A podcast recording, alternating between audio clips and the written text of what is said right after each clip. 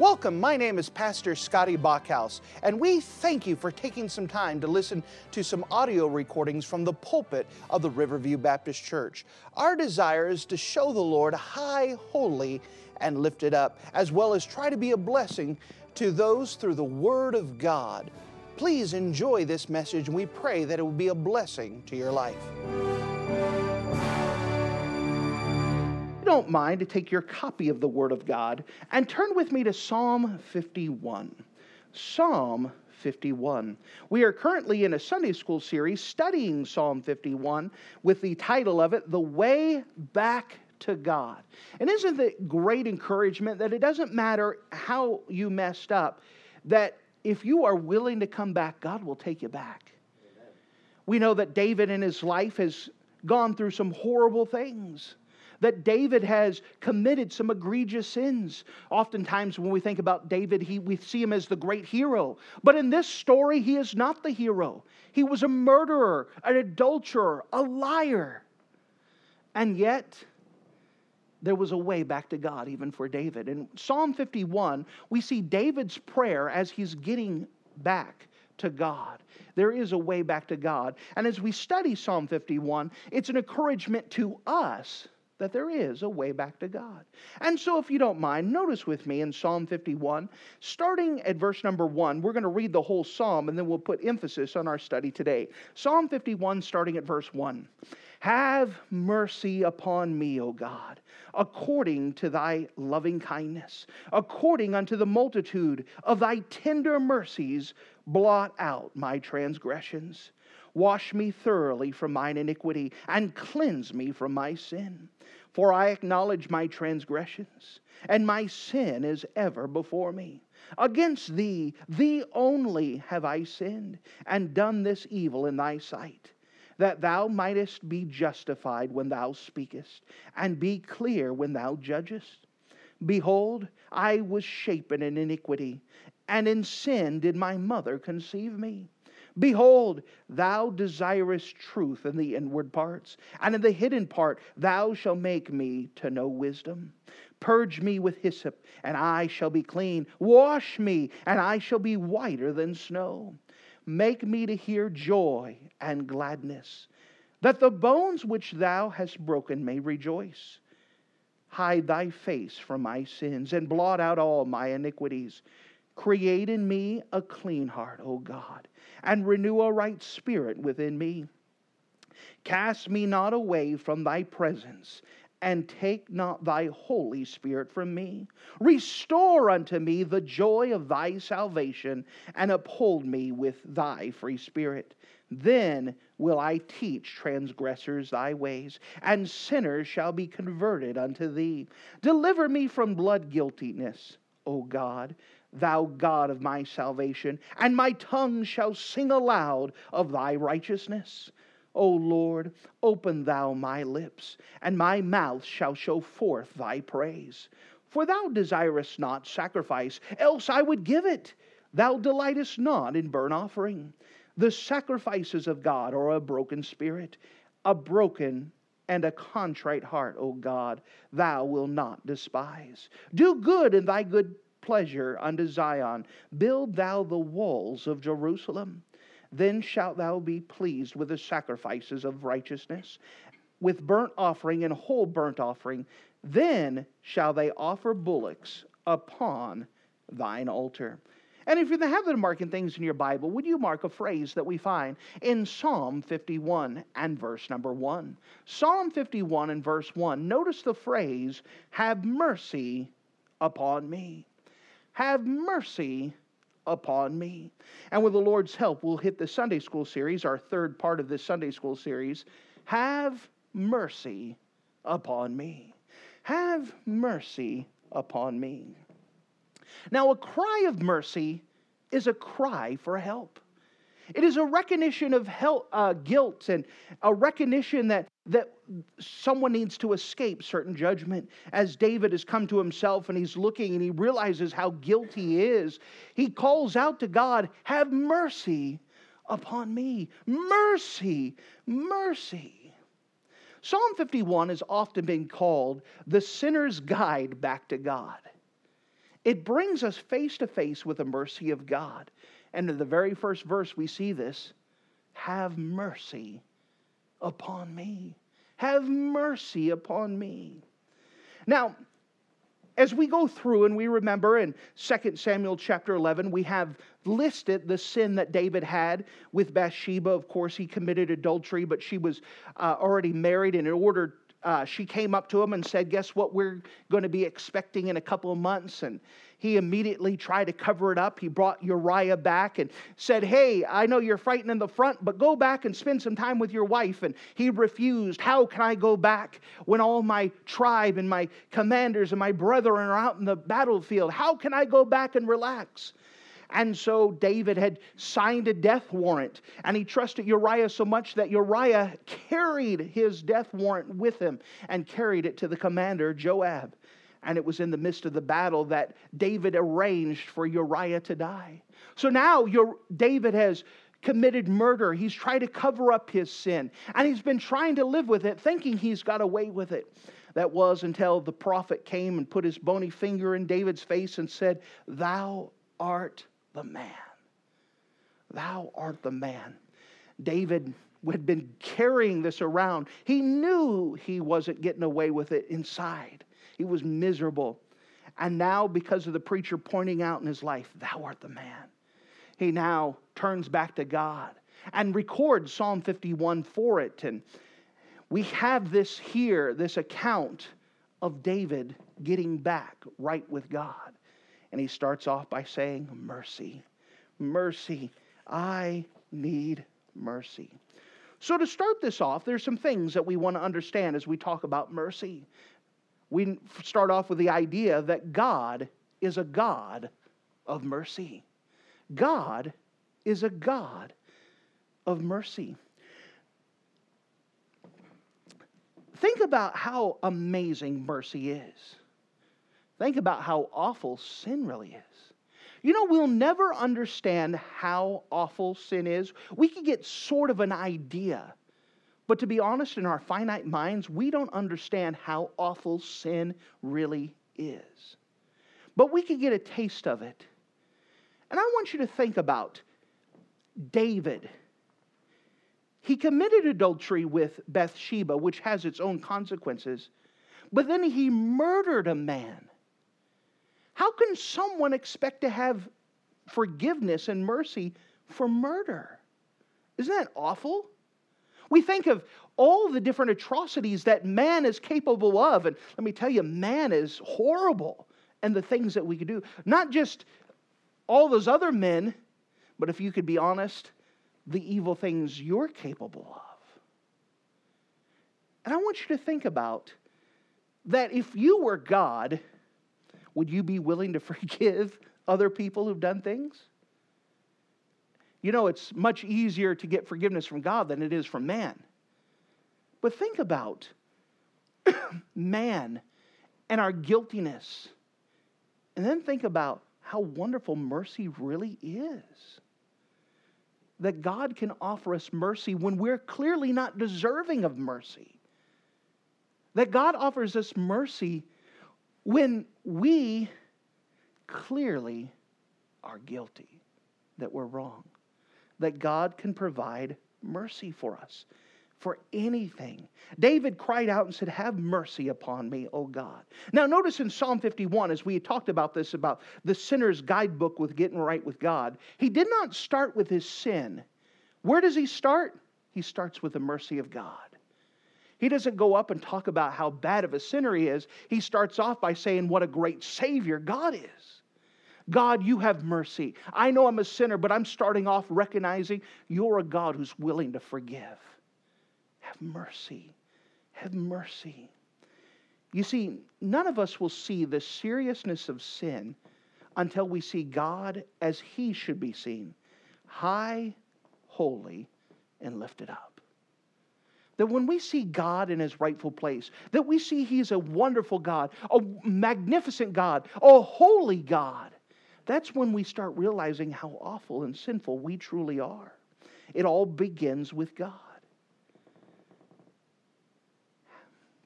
in Psalm 136, we're not going to turn there, but in Psalm 136, it goes through the history of Israel. And in it, it goes through and it tells about something that happened in Israel. And then it says immediately after that, for his mercy endureth forever. In my mind, it's like the museum uh, version of the history of Israel. They, for those of you who've been in a museum, imagine with me that you have the history of Israel, and then you have in a painting a picture of something that, that Israel went through. Ah, let's turn to 136. It's much easier if we could look at it. In Psalm 136, Psalm 136 and I want you to look with me. Let's start in verse 1 and get a running start where I want to hit you. But I want you to notice that each verse ends with a phrase that his mercy endureth forever. Notice in Psalm 136, verse 1 Give thanks unto the Lord, for he is good, for his mercy endureth forever. Oh, give thanks unto the God of gods, for his mercy endureth forever.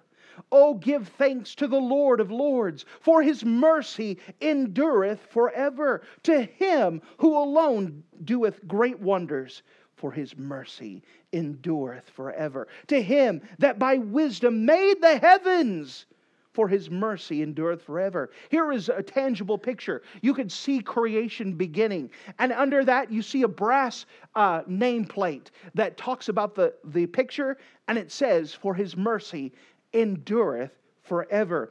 Uh, notice with me in verse number seven, uh, uh, verse six to him that stretched out the earth above the waters, for his mercy endureth forever. We'll talk more about this in our creation seminar. Verse 7 To him that made great lights, for his mercy endureth forever. The sun to rule the day, for his mercy endureth forever. The moon and the stars to rule by night, for his mercy endureth forever. You could see these pictures. In one picture, you have the sun and the brass plaque underneath it on the frame, for his mercy endureth forever. The next picture has the moon and the stars stars and the brass plaque, for his mercy endureth forever. Notice with me, if you don't mind, in verse number uh, 10 To him that smote Egypt in their firstborn, for his mercy endureth forever. The next picture you see that God is delivering the children of Israel out of Egypt. And in this picture, you can see Pharaoh holding his child. Why, on the background, you see Israel leaving. And on the brass plaque, you could see his mercy endureth forever. Verse 11, and brought out Israel from among them, for his mercy endureth forever. With a strong arm and a stretched out arm, for his mercy endureth forever. To him that divided the Red Sea into parts, for his mercy endureth forever. The next picture you see is Moses with his rod and the Red Sea parting on either side, and the brass plaque, for his mercy endureth forever. And Psalm 126 goes on. And as it goes through each snapshot of Israel's history, it has this brass plaque For his mercy endureth forever. What a great God of mercy that we have. That a great God who is willing to forgive. A great God who loves us so much that he wants to offer forgiveness for us if we would just come to him and ask for that mercy. Oh, I'm so glad that we have a great God, a God who has great mercy, a God of mercy. There's a second thing I want to bring your attention to that not only is God a God of mercy, but our only hope is in the mercy of God. Our only hope is in the mercy of God. Notice with me in Psalm 51 and verse 1 again. Have mercy upon me, O God, according to thy loving kindness, according to thy tender mercies, blot out my transgression. David went up to God with a request blot out my transgressions. Why did he go to God? Because God was the only one who was able to do so. It was God that he needed mercy from. Blot out my transgressions. I want you to do something to be done so that nothing remained of David's sin. He wanted to be cleansed. Can a sinner be cleansed again? Yes, yes. How does a prodigal come home? The mercy of God. How does a person start over? The mercy of God. Is there a way to be clean once an individual has been made dirty of sin? The mercy of God. It's only one way. It is the mercy of God that can wash us white as snow. That is our only hope. There is no way of doing it ourselves. There is no way of getting forgiveness for ourselves. It is only by the mercy of God. So God is a God who is plenteous of mercy, but it is also our only hope is the mercy of God. We also realize with this that the mercy of God is our only hope. I was just reading this morning in the book of Lamentations. Lamentations chapter number 3, it talks about that the mercies of God, they're new every morning. Great is his faithfulness. I want you to think about that. That's not just a, a cool song, but the mercies of God are new every morning. It means when you wake up in the morning, God has brand new mercies for you. It doesn't run out, they're renewed every morning. Have you ever had a bad day? Don't, don't admit it, but have you had a day where you just messed up and then just to compound it, you messed up some more? Then you messed up some more, and just for dessert, you messed up some more? Aren't you glad that there's a God who's plenteous in mercy and that every morning He says, brand new day, Let's start off right. I, I, mercy new every morning. It doesn't run out. We didn't reach God's limit of mercy and we topped it out. God says, You're done. Aren't you glad it's new every morning? And then to follow it up, it says, Great is his faithfulness. That God is faithful not to run out in mercy. He doesn't forget to go fill up in gas, He doesn't forget to, to top off with mercy. Oh, I'm sorry, I didn't make it to the gas station tonight. No mercy today. His mercies are new every morning, always and forever. Now, again, we're not giving us permission to sin. That's not what we're talking about. What we're talking about is that if we do sin, we still got a God who's great in mercy. And we can be right with God because of his mercy. This I recalled to my mind, again in Lamentations, this I recalled to my mind, therefore I have hope. What does he have hope in? It is of the Lord's mercies we are not consumed. You know what we do deserve? We deserve to be consumed. But God shows us mercy. You ever wonder why? You know, we think about awful people and we wonder why God, come God doesn't kill them because God's showing mercy. He's not willing that any should perish, but also come to repentance. It's one more day where they might receive Christ. Aren't you glad that God shows us mercy and didn't kill us right away? Amen, He's got great mercy. It is our only hope. It is of God that we need to go to. In fact, the book of, of the Habakkuk, the prophet, he says this statement in Habakkuk chapter 3 In wrath, remember mercy. That even when God is sending destruction, even the, when we're show, having consequences for our action, we could still ask for God's mercy in the midst of that. That God knows what He's doing. In wrath, remember mercy. Mercy. The mercy of God is a wonderful thing, which now brings us to this. The mercy of God is our motive for everything in the Christian life. The mercy of God is our motive for everything in our Christian life. If you don't mind, turn to my life verse, uh, the book of Romans, chapter 12. The book of Romans, chapter 12. This verse means so much to me, and I want to point something out to you. The book of Romans, chapter number 12.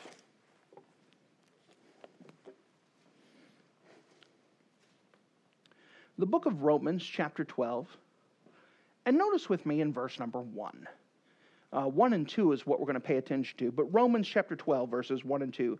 I beseech you, therefore, brethren, by the mercies of God, that you present your bodies a living sacrifice, holy, acceptable unto God, which is your reasonable service. And be not conformed to this world, but be transformed by the renewing of your mind, that you may prove what is the good and acceptable and perfect will of God. Here it says that we're supposed to present our bodies unto God as a living sacrifice, not a body that's wasted and wrecked with sin, but when it's still usable. I present, present your body as a living sacrifice, holy and acceptable to God, by the way, which is your reasonable service. God's not asking us to do something unreasonable. He's asking us to do something very reasonable. Then it says, Be not conformed to this world, but be ye transformed by the renewing of your mind.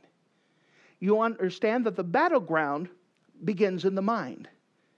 And then it says that it may prove. I love the word prove. As a scientist by nature, I love the word knowledge, prove. You know, the Bible's full of it, full of terms that deal with the idea of science, evidence, proof. Here, it's not saying that you may know God's will, it's that you proved God's will. That as you obeyed God, God put evidence that this was right in the first place, that you may prove the good and the perfect and the acceptable will of God. Those are not three separate wills of God, that's one will of God, three different descriptions. But before you hit all of that, notice again verse 1. I beseech you, therefore, brethren, notice this, by the mercies of God. How in the world is it that we could present our bodies a living sacrifice? By the mercies of God. How in the world is it that we could have a transforming our mind? By the mercies of God. How is it that we could prove the good and acceptable and perfect will? By the mercies of God. You understand, the mercies of God is where it starts off with. All that we do for, his, for Him has to be done because of the mercies of God. Now, let me clarify what I mean that I don't serve God in order to get something from Him. I serve God because of what He's already done for me. I don't serve God in order to get His mercy. I serve God because He's already showed me mercy. See, that's our motive. We should serve God out of a thankful heart. There are so many people that think that if they do something for God, that God will do something for them. But I don't have to work to earn his favor. I work because of what he's already done for me.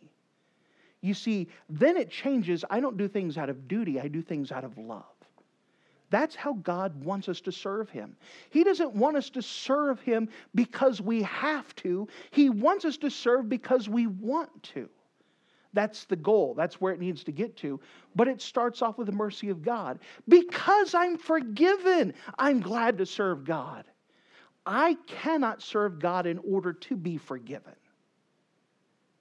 God has already offered it to us freely.